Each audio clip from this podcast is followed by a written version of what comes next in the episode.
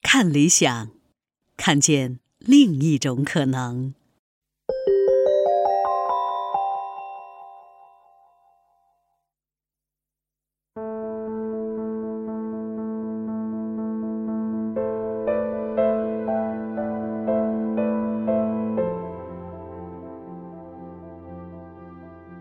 你好，欢迎收听《从中国出发的全球史》第三季：商品贸易物质交换。我们继续甜蜜之旅。在西印度群岛，西方列强已经将蔗糖与现代工业生产方式密切联系在一起。在三角贸易中，蔗糖的产地是西印度群岛，消费市场都在欧洲，蔗糖总是单方向的向着欧洲流动。而在同时期的东方呢，情况要复杂一些。明代中国沿海很多地方都已经有了甘蔗种植，黄泥水林脱色法也使得中国的制糖技术达到世界领先水平。但是中国国内糖的需求始终不大，所以种蔗和制糖主要都还保持着小农经营的业态。明朝中期以后啊。中国的制糖就以福建、广东这两个地方最为兴盛。福建地区呢，山地比较多，种地谋生太难，地理环境适合种甘蔗，获利要比种地丰厚的多。广州一带更是蔗田基于和田等啊，说甘蔗田几乎跟水稻田的面积差不多了。根据明末学者宋应星在《天工开物》中的估计。福建、广东这两个地方的制糖可能占中国糖产量的十分之九。广州的制糖业向周边传播，番禺、东莞、增城等县都有种甘蔗，尤其是罗定州，糖厂林立，成为区域的制糖中心。明末，荷兰人占据台湾南部，此时福建的制糖技术已经传到台湾。台湾的自然环境也特别适合种植甘蔗。荷兰人呢了解蔗糖在欧洲的行情，所以就把台湾当做他们在亚洲发展糖业的基地。他们有一招特别灵活，就是提供金融手段，允许农户贷款买牛，贷款种甘蔗。农户炼出糖以后呢，再由荷兰东印度公司统一收购，卖到波斯以及西欧地区。如此一来，蔗糖业就在台湾大盛，浊水溪以南可谓遍布蔗田。后来到了顺治十八年，也就是一六六一年，郑成功赶走了荷兰人，夺回台湾。郑成功家族多年来经营国际贸易，所以深知蔗糖的价值。他仍旧鼓励百姓种蔗炼糖，还特地派人从福建带回甘蔗苗给农民种植。但是荷兰人被赶走以后，通往波斯、西欧的商路就断了，需求不足，那糖的产量也就跟着下降。面对这个挑战，郑成功努力开辟新的市场，他开始尝试把台湾糖卖到日本和菲律宾。原本台湾和日本之间的贸易啊是以生丝为主，郑成功取得台湾以后呢，蔗糖在贸易中的比重就快速上升，解决了市场问题。但是没过多少年，清政府平定了台湾，台湾和日本之间的贸易关系又打破了。清政府倒是继续鼓励台湾农民制糖，而且鼓励商人把台湾糖贩运回大陆，所以台湾制糖业在清代呢还算是保持稳定发展。乾隆时候，特别准许商人使用一种装载量很大的叫衡阳船来进行贸易。从台湾可以直抵天津，当事人就把这种船称作“糖船”，又叫做“透北船”。此外呢，台糖还通过厦门运销中国东南各地。当事人说：“赤色而松者与苏州发卖，若糖湿色黑，于上海、宁波、镇江诸处行销。”就是说，那些又红又松软的高级的糖就在苏州卖。要是这个糖呢又潮湿，颜色又发黑，那就只能在上海、宁波、镇江这样的二线城市卖了。台湾糖卖的这么普遍，所以如果台糖运输受阻，那中国市场上的糖价就会出现大幅波动。比如说，康熙末年，台湾发生了朱一贵起义事件；嘉庆初年，台湾又发生了蔡牵起义事件。这两起事件当中呢，海运受阻，商人往来不便，中国大陆的糖价都出现了猛涨。乾隆时期，台湾每年大约可以产糖八十万担，这是什么概念呢？为了生产出这么多糖，台湾种甘蔗的土地得要有十七万亩以上。当时台湾总耕地的面积大概是在六十万亩，那么甘蔗田要占到耕地总面积的百分之三十左右了。其实这种现象在西印度群岛也很常见啊，大多数土地用来种甘蔗了啊，以至于这些地方没法生产足够的粮食自给自足，欧洲殖民者不得不每年向西印度群岛输送大量粮食，才能使得当地人安心制糖。台湾的炼糖厂呢，有一个特别的名称，叫做“部”，一个广字头，下面一个部队的“部”。根据《连横台湾通史》里的描述，他说台湾熬糖之厂啊，谓之“部”，部还可以分成三类。第一类叫公司部，这是有钱人出资合股来开办的；第二类呢叫头家部，头家在闽南话里头就是老板的意思了，所以这是老板独资开设的。第三类叫牛奔部，这个奔就是三个牛了。牛奔部呢是由广大蔗农合作开设的，每奔啊由三头牛和九甲地构成，一甲地大概是十四点五亩。那一部呢又有九奔构成，其中六奔来运蔗，三奔来碾蔗，大家轮流照看蔗田，通力合作。这是一种像合作社一样的比较合理的组织方式，各乡各镇也都模仿这种方式。这是台湾的糖业。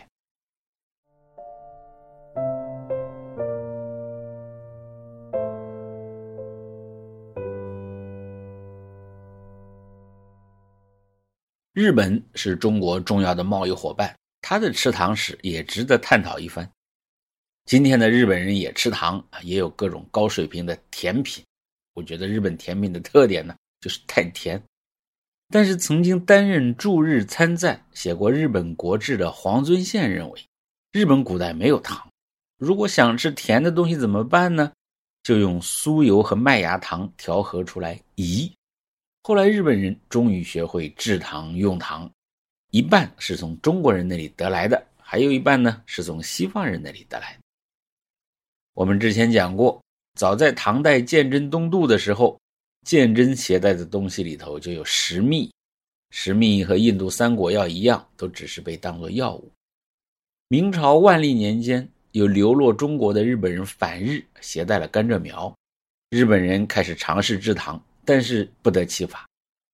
直到乾隆初年，萨摩藩啊，也就是现在鹿儿岛地方的人，从琉球取得了甘蔗苗，移植到萨摩。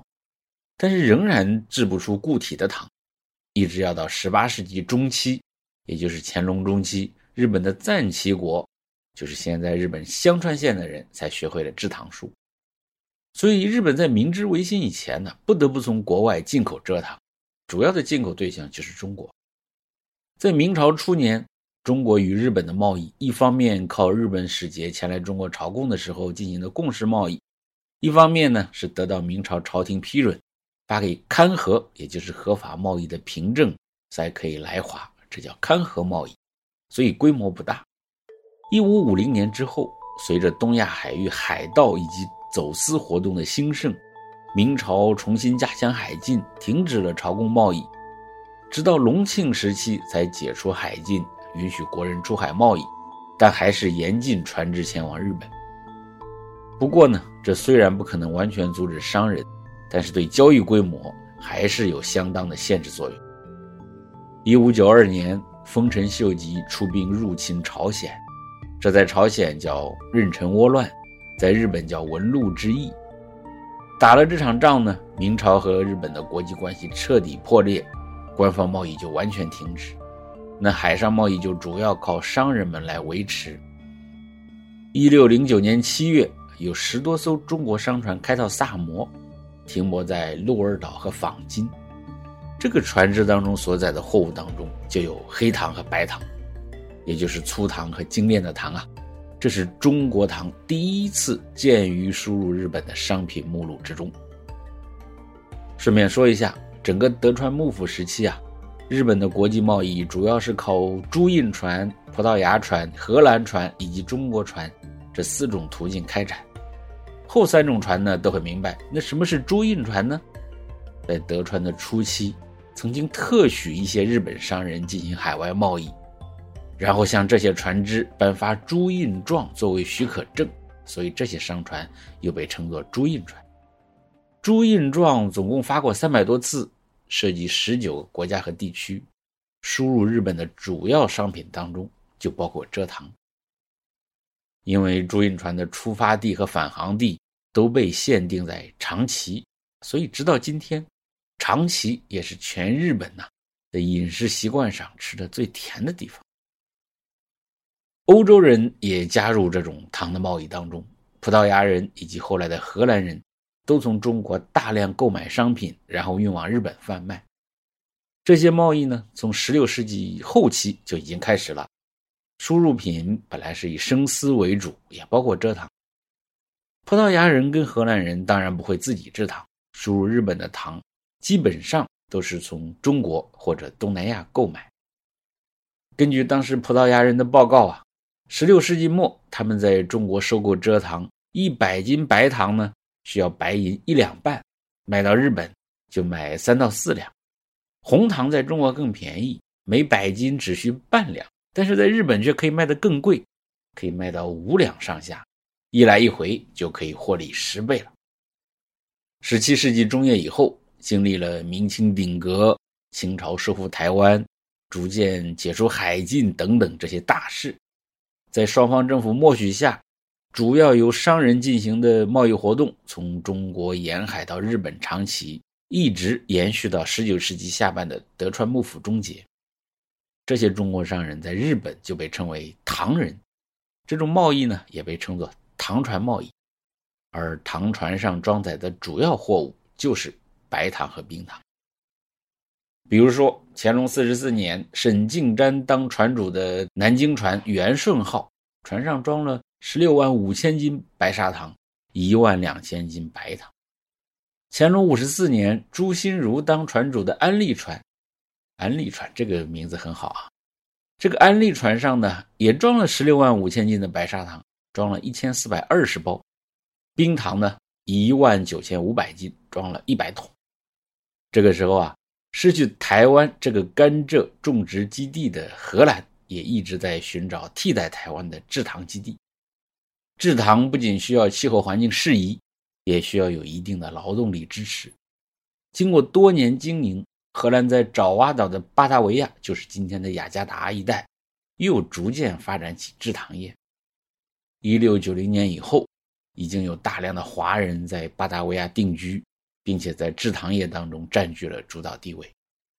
一七一零年的一份统计表明，当时的巴达维亚有八十四个糖厂，其中七十九个老板都是华人，雇佣的劳动力也是以华人为主。但是，这些糖厂老板都接受荷兰人的管理，而不是华人领袖来管理。荷兰多印度公司与这些华人糖厂老板合作，以很低的价格收购蔗糖。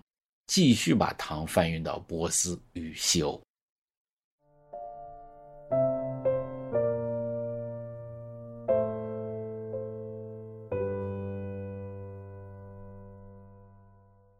与这些生产方式相比，中国本土福建、广东等地的蔗糖生产还是以小农经营为主。清初的广东诗人屈大均曾经说：“广人饮馔多用糖啊，说广东人爱吃糖。”糖户家家晒糖，呃，所以当时还是以农民家庭自己煎制为主了。但是到了清代中期，广东就出现一些头脑灵活的商人，通过预购、贷款等方式控制蔗农的家庭制糖，再把广东糖运输到江南以及北方。广东把糖厂称为糖寮，台湾的糖部类似，规模都在不断扩大。在广东各府县里头啊。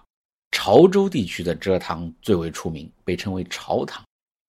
根据澄海县志的说法，潮州这一带的富商巨贾呢，在甘蔗还在快速生长的时候，就携带巨款前往各县各镇去买糖。他们有的就把预付款存在糖寮，到时候来提货；还有一些准备长途贩运的商人，要等三四月的时候起东南风，就租船装运糖包，走海路北上苏州、天津等地进行贩卖。到了秋天，东北风起，他们又贩运棉花、棉布回广东，可以远到雷州府、琼州府等地，一来一回获利几倍。靠这种贸易发家致富的人为数不少。所以，潮州地区的揭阳、朝阳、海阳等地呢，都种植榨糖，所产之糖，或是由各海港出口，或是溯韩江而上，销往江西等地。糖业的发展也促进了文化交流和人口流动。